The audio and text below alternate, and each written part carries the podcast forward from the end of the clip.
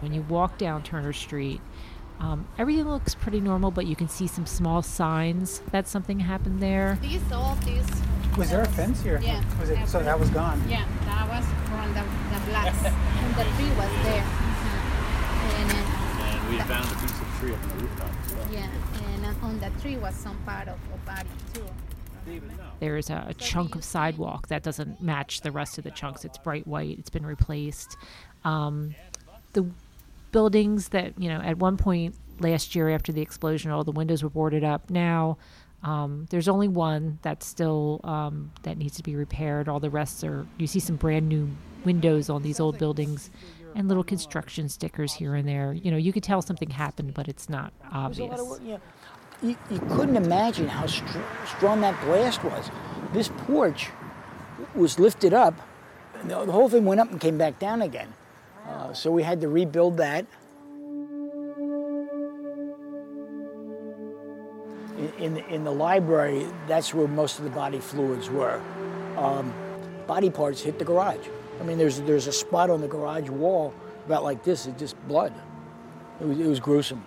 You know, there are body parts on the road. There are body parts inside. There were you know, pieces of people on the front porch, on the side porch. 1 year ago this week, this is where Jacob Schmoyer detonated a powerful homemade bomb that killed him, his passenger David Hallman, and Schmoyer's baby son, JJ, who was 2 years old.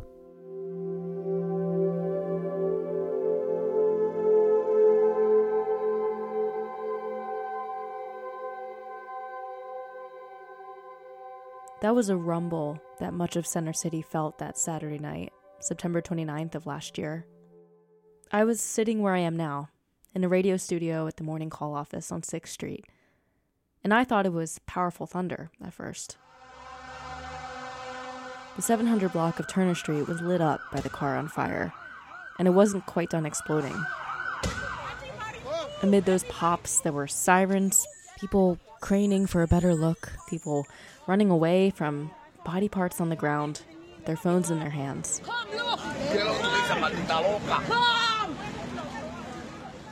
We knew pretty quickly, within days, that this was a solitary act of murder-suicide. We knew because Jacob Schmoyer left letters admitting his guilt. A year later, we know much more about the events leading up to his final deadly act.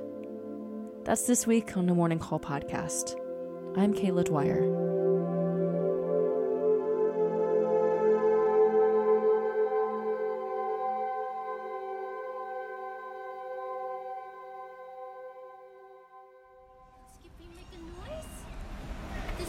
How did Skippy? How did Skippy go? Skippy go woof woof. Yeah, Skippy give you kisses. He's a pro. Be careful. Well, what everybody, if you went to that street where he lives at on Hall Street, they knew David Hallman as the man with the little small dog. Manny Gamiz is a crime reporter for the Morning Call. He had Skippy for 14 years, and you know it's almost rare to ever see them not together, and. You know, every Christmas he would take Skippy to one of these Santa Clauses, like either at JCPenney or a department store, and he'd take a photo with the dog. And so that's one of the things that kind of everybody remembers about him in that neighborhood. Besides that, he was also known to be very handy and helpful, and he'd help his neighbors. His son told me that he would take him up. He would work on the roofs of the neighbors, and, you know, whenever anybody needed any help, you know, he'd be there to help him. Basically, he was a free-spirited person that went around and loved enjoying his music, his dog, and a lot of entertainment. Son David E. Hallman. He loved the nightlife on the weekends. He was always out partying, dancing every Saturday night, as far as I can remember. And he was a machinist at Sarko. He was 66, and he had been recently retired. He was a machinist at two different companies in Allentown. And but he still was doing some handiwork and, you know, doing side jobs and, you know, and stuff to keep him active. But he was in the process of moving away from Allentown. He would have been leaving a month the month after this happened. But that's how it was. You know, he's, the neighborhood's not bad. But I was like, Dad, he's got my camera. He's the police scene. He's washing his car. You know? He said, I grew up here. Everybody knows me. It's a great, safe neighborhood. And then later on, then he started looking around, and he's like, oh, yeah, it's getting a little, I can see all the cars coming in the neighborhood, people getting in and out. And he was like, you know, you can smell certain smells, you know. He just wanted to get back into retirement mode, and I think the city of Allentown, I guess, was kind of changing, and you know, he didn't want to be. He wanted to be at a place where it'd be more of not senior living, but senior assisted living. I think it was he had already leased a place out in Emmaus, and I think he was going to be leaving in October. A month before this happened, David Hallman was at the Sands Casino, a lounge at the Sands Casino, and where he met Lenora Martucci Johnson. There was I think it was like a disco night or something like that, and so they were both, you know, dancing. And speaking to her, she told me that it wasn't until the last song when David approached her to ask her for a dance. And then, you know, they danced that last song, and she's like, I wish I would have asked you sooner. We would have been dancing all night.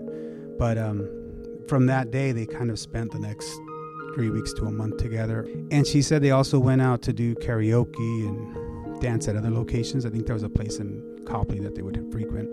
And when they weren't dancing or singing, they would be he would be at her house helping her repair stuff at her house. I think he just started walking around her house and noticing things that he could fix.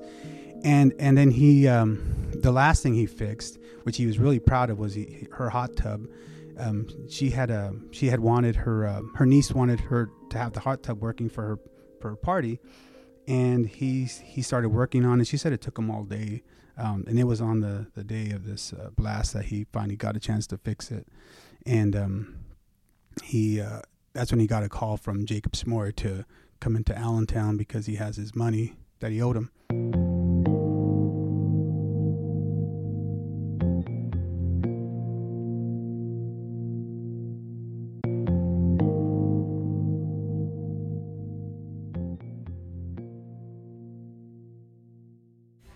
Well, at first, you know, that's honestly what the thought was, you know.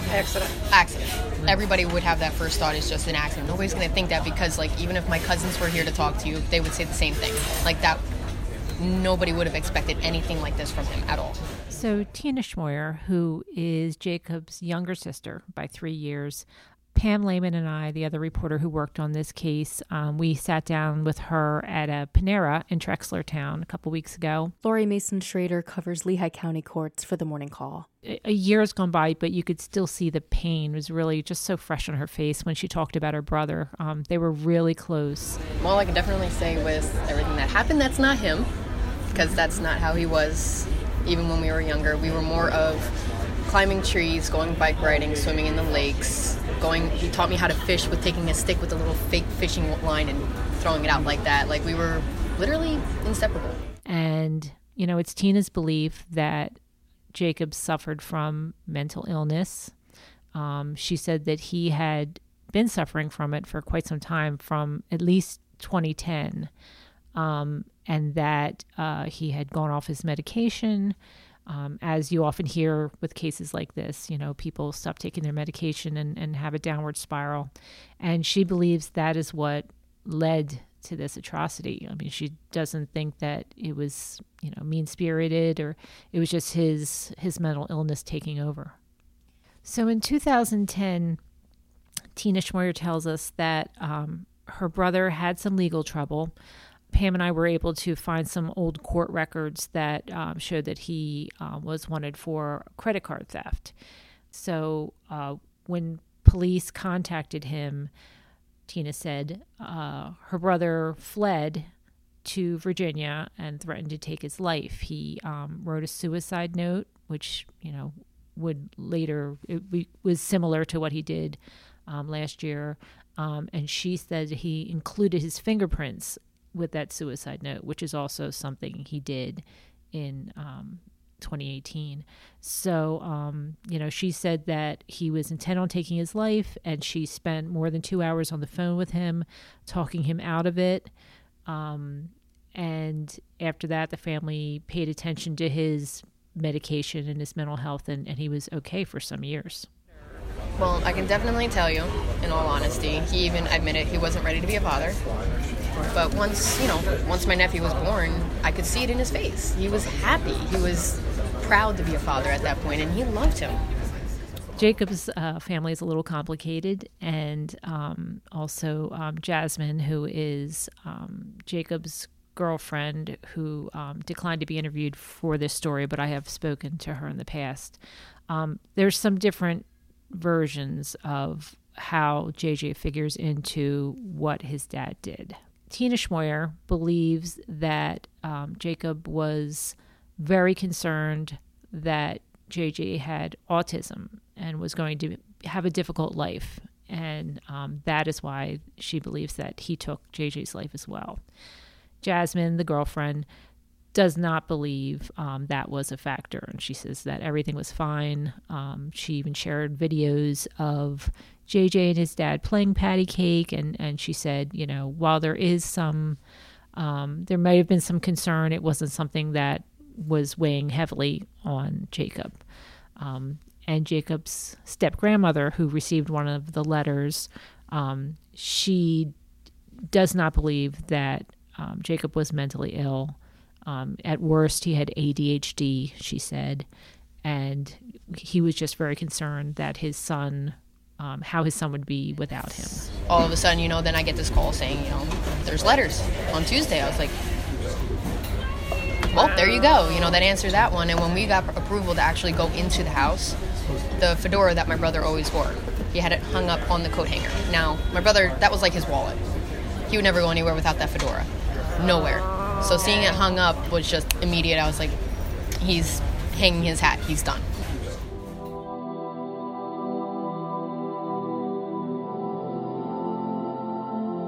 A quick note here that you can find the Morning Call podcast and all our archives on iTunes, Apple Podcasts, Google Play, or wherever you listen.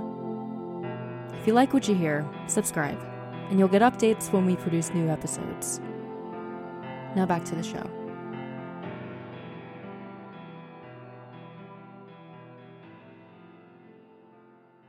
So shortly after the explosion, when we were reporting last year, some of the reporters here at the Morning Call had a chance to view a video that was taken by a nearby business on Turner Street that captured the moments leading up to the blast. And what we can tell from watching that is that Schmoyer pulls up close to Hallman's home. Hallman comes out.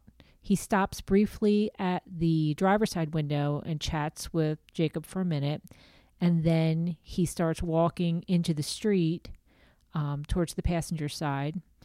He has to stop for a minivan to go by. After the minivan goes by, Hallman walks to the passenger side, opens the door, and gets inside. And within 2 seconds, the car just explodes. It's what happened with Jacob Schmoyer. I mean, we don't know what he was doing that day. I mean, that's never really been answered. But as far as David Hallman, that day he was working with somebody on Airport Road. I guess he had done a job in Airport Road, and then he went to I guess his female friend to her house to help finish up that hot tub. At some point during the day, he got a call. When he got off the phone, he says, "Boy, I never expected to get that $150 back." And then he went on and explained to her that he got a call from a kid in the neighborhood named Jacob Schmoyer, and he had loaned him $150 back in the sometime previously, and he was telling him he was going to pay him back. So about 6:30 p.m., he left her house, and at some point he ended up right at the 700 block of Turner Street, where the explosion happened, I think around 9:30 that night. He received some text messages from Jacob Schmoyer, and there was some kind of back and forth between them. This was before he went into the car, but the only clue that we have that what lured him back was that this promise of his money that he had lent him from a few weeks before.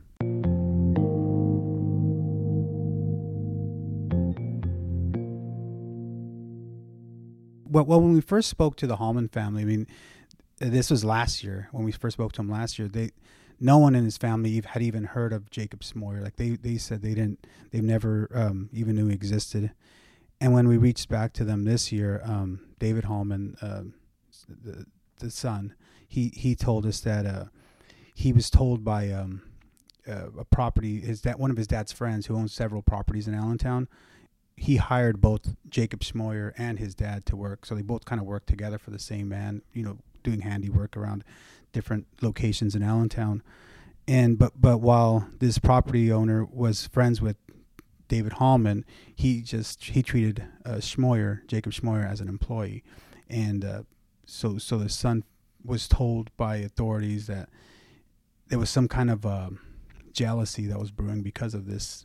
As far as David Hallman, what he knows about Schmoyer is that his dad would help him. He would lend him money. He would lend him tools because Jacob Schmoyer, his dad was kind of getting rid of some of his tools because he was planning on moving away, and he was giving some of the older tools to Jacob Schmoyer from what he's told. But other than that, that's the only connection. They never hung out. They never talked. I mean, he's twice his age, and he just knew that Jacob Schmoyer had a little boy. He had a son, and he had a girlfriend, and they lived in the city.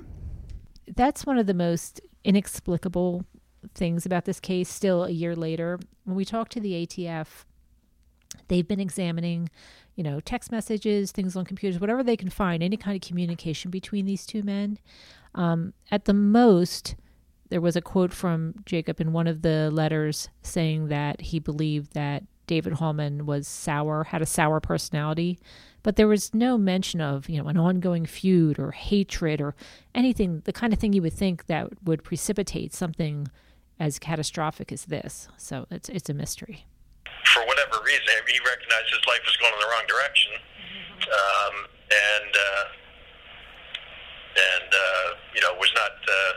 Didn't portray himself in any positive light, but then he made the decision to do what he did.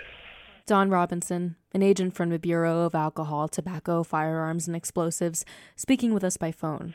For whatever reason, he viewed Mr. Hallman in some kind of a negative light and didn't want to wind up like that. And that's the reason he targeted him, which is horrible. But this, Schmoyer's family, this is something he did. He decided to do, and it's not any of their faults, that is for sure. We don't know what the letters say exactly. We've been able to glean bits and pieces.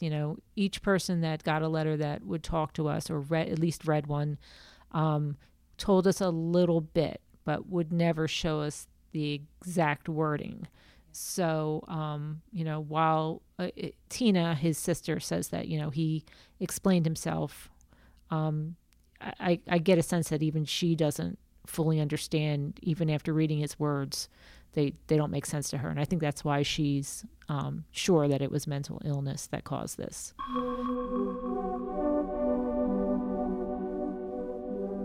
This was a horrific murder-suicide, and three people were killed, but authorities have made it clear since the beginning that this could have been so much worse. The force of that blast, if there had been anyone walking on the street or even standing next to one of those windows that blew in, or if the Phantoms game at the PPL Center had not gone into overtime, it's possible that people could have been walking to their cars. So, I don't think the word fortunate can be used here, but, it just could have been worse. The son's only gotten snippets of what was written in these letters. And one of the things that he ended in one of the letters from what the son was told was that Jacob Schmoyer wrote, "Sorry if I hurt anybody else." Like he intended to commit this crime against his son and David Hallman and himself, but he wasn't. He knew there was a danger that this could have gotten so much worse. I mean, if it would have, more people would have been out in that area. Horrific as it was for this neighborhood and these families, I mean, this could have really been very, very devastating for the city.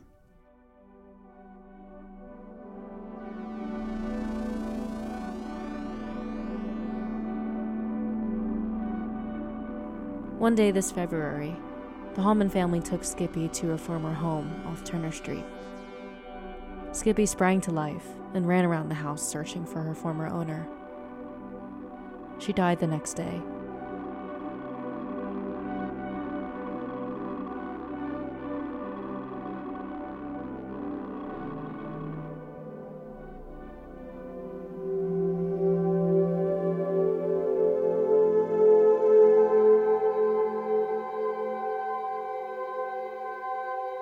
Read the reporting on the anniversary of the car explosion in stunning detail by my colleagues Laurie Mason Schroeder, Manny Gamiz, and Pam Lehman at themorningcall.com. This is the Morning Call podcast. I'm your host, Kayla Dwyer, and we'll see you next time.